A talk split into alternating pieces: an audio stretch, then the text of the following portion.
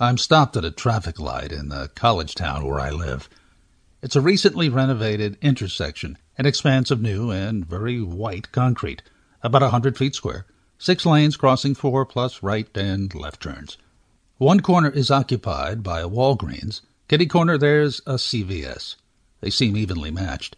But the Walgreens parking lot has two or three times as many cars as the CVS lot.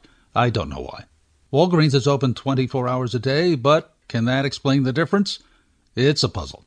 A third corner is occupied by a bank built a few years ago on the site of an old gas station and low rent convenience store. I forget the bank's name, but I have an excuse. This town of 150,000 people has at least 15 banks, many with several branches.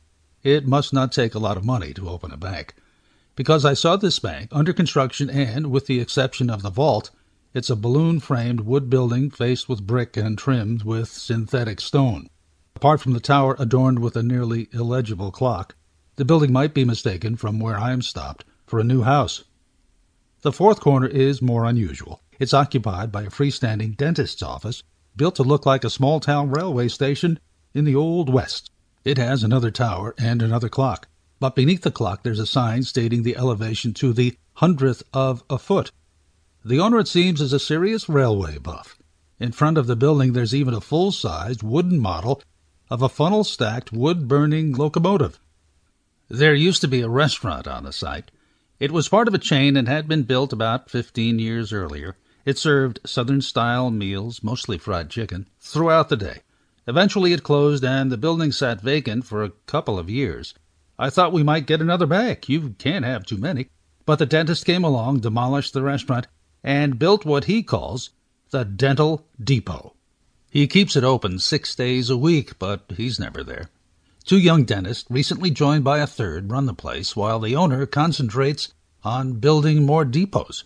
The chain already stretches from Phoenix to Dallas and Tulsa.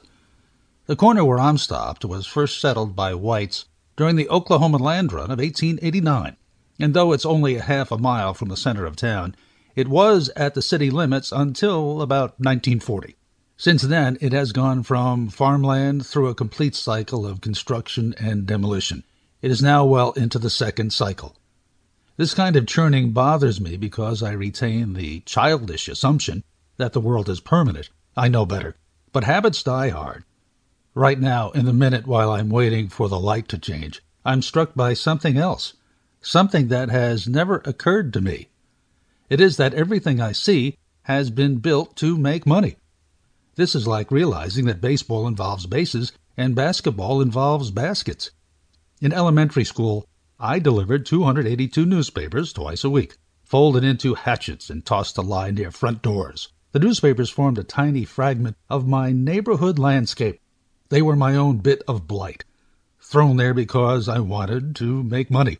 I never thought of it, but I knew it as fish know water.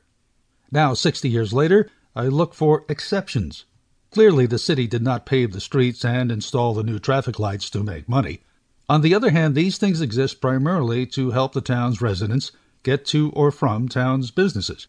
Indirectly, the lights and streets exist largely for money. I think of the town's residential neighborhoods.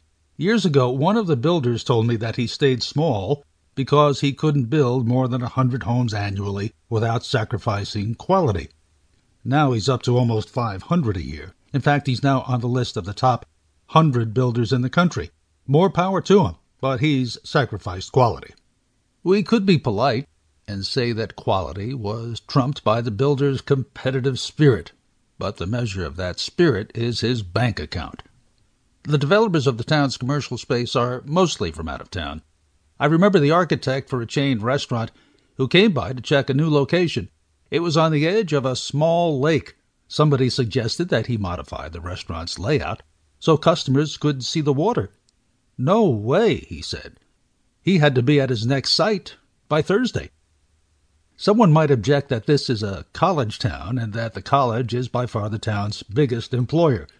True, but the sorry response is that under a rhetorical veneer, Oxford and all that, the students are here and their parents certainly are paying for them to be here to learn to make money.